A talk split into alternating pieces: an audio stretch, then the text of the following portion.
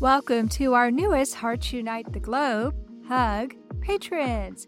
Annie Olchek, we sincerely appreciate your support. Thank you for joining our community and making a difference through Patreon. Judy Miller, thank you for being our first Buzzsprout supporter for Bereaved But Still Me.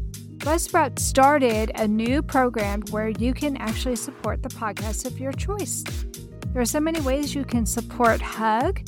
All you have to do is visit our website, heartsunitetheglobe.com, to see how you too can help empower, educate, and enrich the lives of individuals in the CHD and bereaved communities. Thank you all for your continued support. Welcome to Heart to Heart with Anna. This is Anna Jaworski, and I hope you've been enjoying our spotlight on cardiac athletes. Lars Andrews wrote a book called Cardiac Athletes, and he was a guest on our program. He's now gearing up to assemble Cardiac Athletes 2, featuring stories about athletes who have undergone cardiac procedures. Some of the athletes were born with congenital heart defects, and some have acquired heart disease.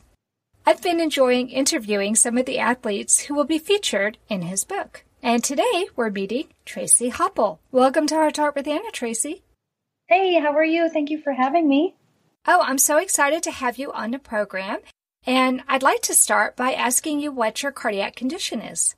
What I was diagnosed with is called high grade AV block, type 3 intermittent. Wow. This is the first time I've heard of that. Okay. Can you break that down for those of us who don't know what that is? In real basic elementary terms, the top of my heart doesn't talk to the bottom of my heart, the electrical charge between the two parts. Every once in a while, it's unpredictable. That's why it's called intermittent. The electrical connection just doesn't connect, and so my heart stops beating. Oh my gosh. So is this one of the types of heart block? Yes, it is. Mm-hmm. Okay. And so does that mean that you have a pacemaker or an ICD? I have a pacemaker. Mm-hmm. You do. Okay. How long have you had that? I have had it since I think oh eight. So what is that? Eight nine years now. Oh wow. Yeah, okay. Mm-hmm. So when did you first discover you had this condition?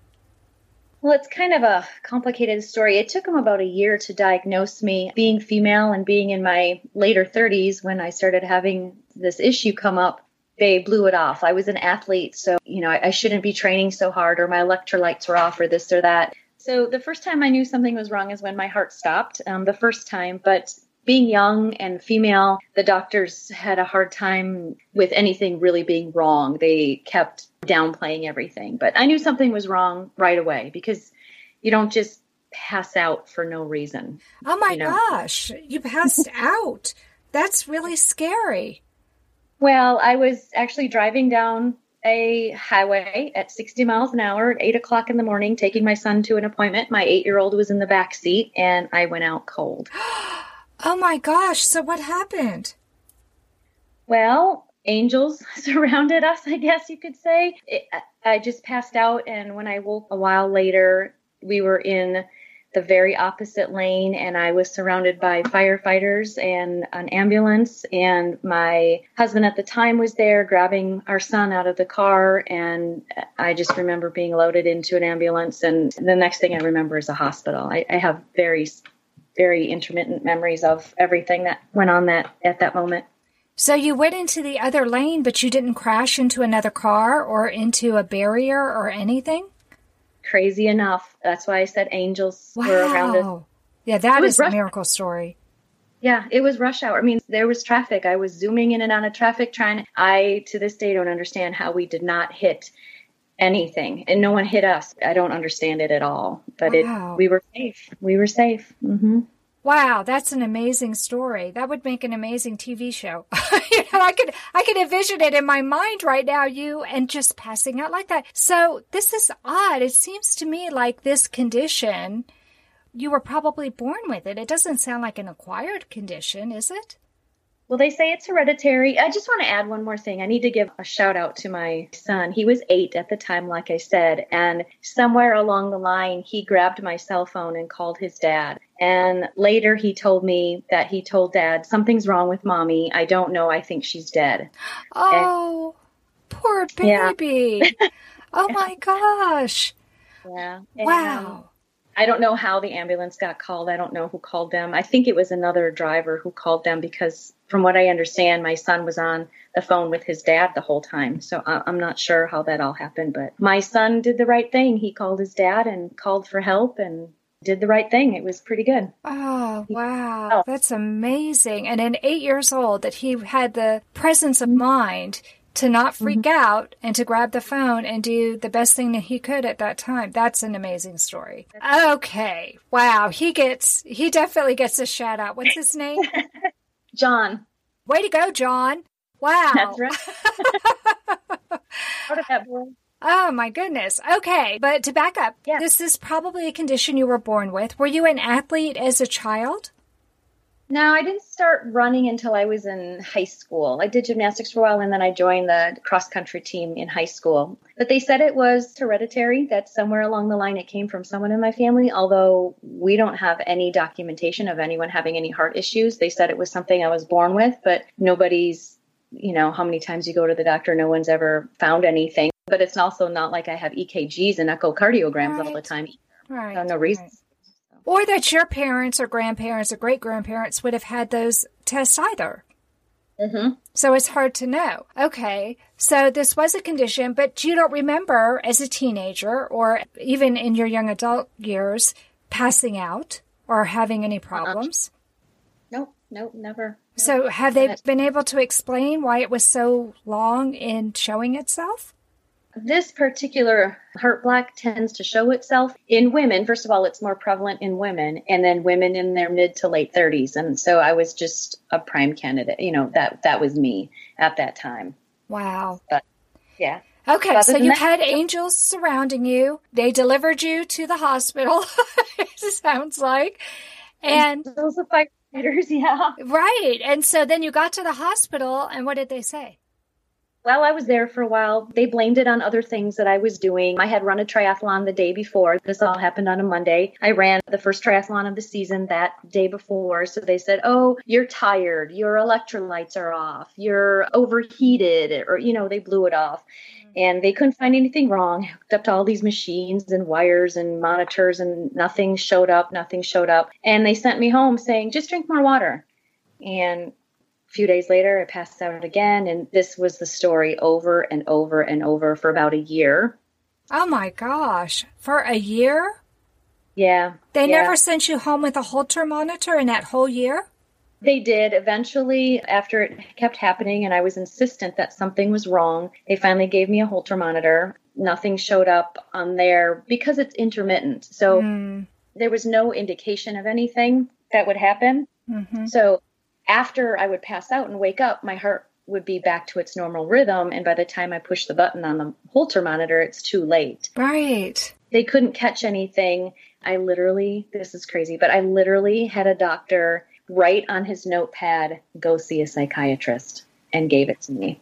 Oh, I was Tracie, I'm so sorry. You would not believe how many times I am hearing this, where the doctors just think that it's all in the person's head, and it clearly is not. Okay, so what was the breakthrough that finally occurred where you had that, hopefully, a professional, or you had an aha moment, or what, what happened to finally get you the right diagnosis?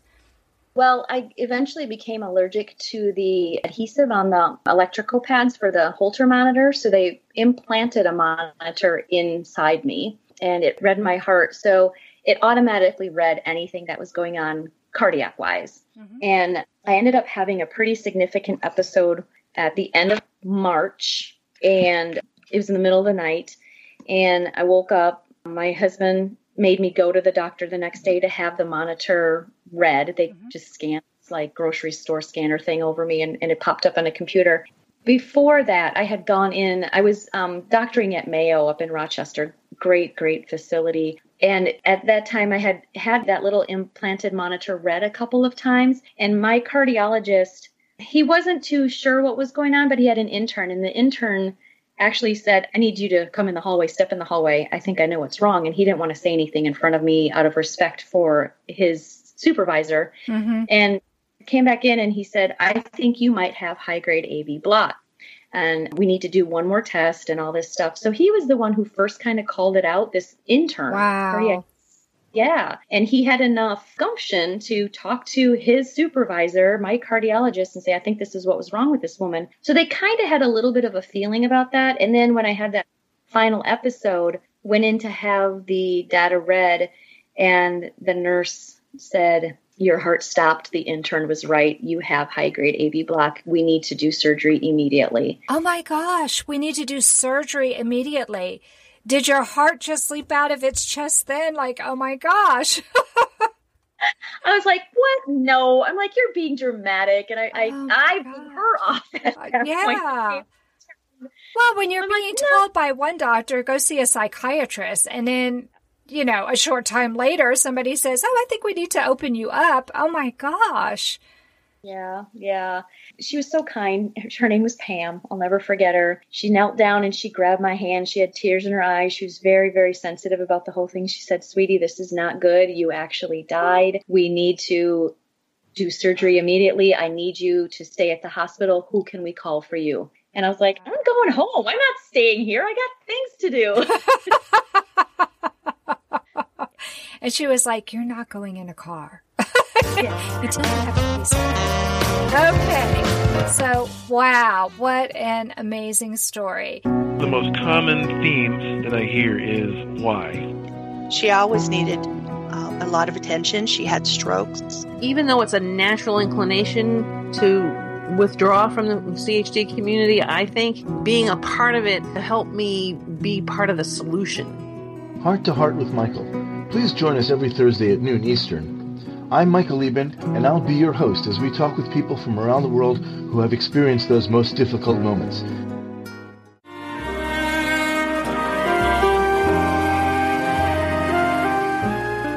Home Tonight Forever by the Baby Blue Sound Collective. I think what I love so much about this CD is that some of the songs were inspired by the patients. Many listeners will understand many of the different songs and what they've been inspired by. Our new album will be available on iTunes, Amazon.com, Spotify. I love the fact that the proceeds from this CD are actually going to help those with congenital heart defects. Enjoy the music. Home Tonight Forever. And so here you are. You're in the best physical state you can probably be in and something catastrophic like this happens to you. And did you have to have open heart surgery? No, thank goodness. Good. Um, I was one of the lucky ones. Just a quick, easy. I think it was like a two-hour surgery to implant a pacemaker, and that was it. It was it was scary. I mean, don't get me wrong. I was somewhat awake during the surgery, but um, not as bad as so many of the other cardiac athletes that I know. Right. But now you've got a hunk of metal in your body that wasn't right. there before. Right. What did you do after the surgery? Well, I was training for Ironman Wisconsin at the time. I had done several triathlons in this year's time. I had done half marathons. I kept going with my athletics. So I was training for Ironman Wisconsin because I was registered for it. And I said, okay, I've got this pacemaker. I can't move my arm. I can't even get a shirt on. I can't wash my hair. When can I start swimming again? You know? and the doctor looked at you and said, really? yeah. yeah. Like, I'm a runner, I get it, but you need to calm down. really, how, how long does this take? So I didn't want to lose any ground in my training. I know, and it doesn't take long, does it? No. It's like what, 36 hours, and your muscles start to show a difference, which is why Olympic athletes are training all the time because you're at your peak performance. Okay, so it's scary to think that you got yourself in this peak performance. You're really doing great. And now, like you said, you can't even wash your hair. That's kind of scary. You know, how am I going to swim if I can't put my arm up? It's kind of hard to swim one armed. I mean, I guess you can. Well, what he did is he said, as soon as your incision heals enough, a couple weeks, give it time to close. He said, I'll let you in the pool so you can do kick drills. I'm like, oh my God, I love you. That's awesome. Okay. Um, so he was really understanding and he was, he worked with me, but I, I listened to him for once. I don't usually listen to doctors. and so I listened to him. I followed his advice and I was back at it probably eight weeks, maybe three months later. I was back fully back to training. Wow. it took about eight weeks to be able to swim, like get over. There was a little bit of fear, you know, Sure. like, okay, I've got these leads attached to my heart. If I raise up my arm, am I going to pull the leads out? Mm. You know, there's, it's like you said, I've got this hunk of metal in my body and I'm not Right. used to it. So Right. how does this change my life? Does it change my life? And and so there was some a little bit of grieving, I think. Sure. Used- Getting used to it and learning, and you know, Yeah. there was a transition for sure. Mhm. But uh, well, three months later, I was back at it fully, and went and did Ironman a few months later, and it was all fantastic. It was. Oh my you know, gosh. I hope you're going to share some of those photos with us because I just can't wait to see what you looked like running a triathlon after having had this medical procedure and having a pacemaker. This is really inspiring for other people who might need a pacemaker. Oh, thank you. I I don't know. It just I don't want to make it sound like nothing, and I surely don't want to be ungrateful. But it was just I was so relieved to finally have an answer and to be able to get on with my life. My friends were all worried about me. My family, of course, was petrified. I mean, I had to talk about plans if I died. I had to prepare my eight and nine year old, my nine and ten year old for if mom dies. You know, it's just that was all done and over and I was so relieved and I'm like, okay, I can move forward and it just it was something I could let go and just have my life back again. So it was kind of good. It was very good actually. Yeah, it sounds like actually running the race and doing all of that gave you back that sense of normalcy that you had before this whole thing blew up. Right, exactly. It's That exactly is so wonderful. Oh my gosh. And so is John out there running with you? He's a lacrosse player, so he runs but he's Ah. on the lacrosse field. Yeah, he's a middie. So. Okay. well, this has been an awesome story. So tell me what being a cardiac athlete means to you, Tracie.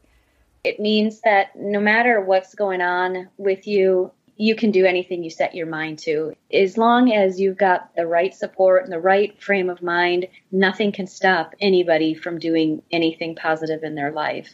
And it's great to have cardiac athletes, all these other people in our group and around the world, also promoting that message that you don't need to be stopped. Anything can happen. Just keep moving forward. I love it. I love it. I love that you kept moving forward and you had angels around you and that you're willing to acknowledge that there was something greater. There was a greater power at work in your life, Tracie. And I think that there's a greater power that wants you to tell your story and wants you to inspire others.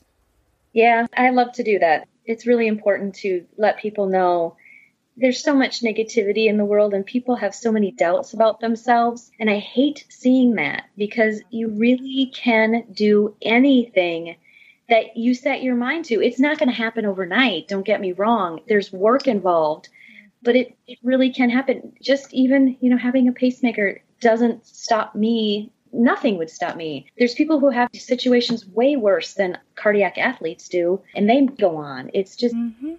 it's just sometimes part of life. It's a bump in the road, and you go okay, and you deal with it, and you make your plan, and you keep going forward. I love it. Well, this has been a wonderful show. Thank you so much for coming on today, Tracie. Well, thank you for having me. I'm so pleased to finally meet you and talk with you, and thank you for letting me share my story. It means a Oh, this was this was wonderful. And there are people out there who have different types of heart block. They need to know that it doesn't have to stop their lives. That's right. And they have to be careful. I mean, it's Mhm. nothing to mess with, Right. but it does not have to stop them from doing anything. I think anything is possible. You make a few tweaks, a few adjustments, and you're good to go. I love it. Well, that concludes this episode of Heart to Heart with Anna. If you're interested in learning more about the book Cardiac Athletes, check out the link to Amazon in our description. And if you'd like to contribute to book two, please contact Lars Andrews. Will you be doing that? Will you be sharing your story, Tracie? Yep, I have a chapter in Lars' book. I'm Awesome. very excited about. hmm Oh, awesome. Okay, so folks, you're going to want to buy the Cardiac Athletes too, because then you can read more about Tracie. And I hope everybody has a great day. Thanks for listening. Please come back next week when we'll be featuring another cardiac athlete. And until then, remember, my friends, you are not alone. Heart to Heart with Anna is a presentation of Hearts Unite the Globe and is part of the Hug Podcast Network. Hearts Unite the Globe is a nonprofit organization devoted to providing resources to the congenital heart defect community to uplift, empower, and enrich the lives of our community members. If you would like access to free resources pertaining to the CHD community, please visit our website at www.congenitalheartdefects.com for information about CHD, the hospitals that treat children with CHD, summer camps for CHD survivors, and much, much more.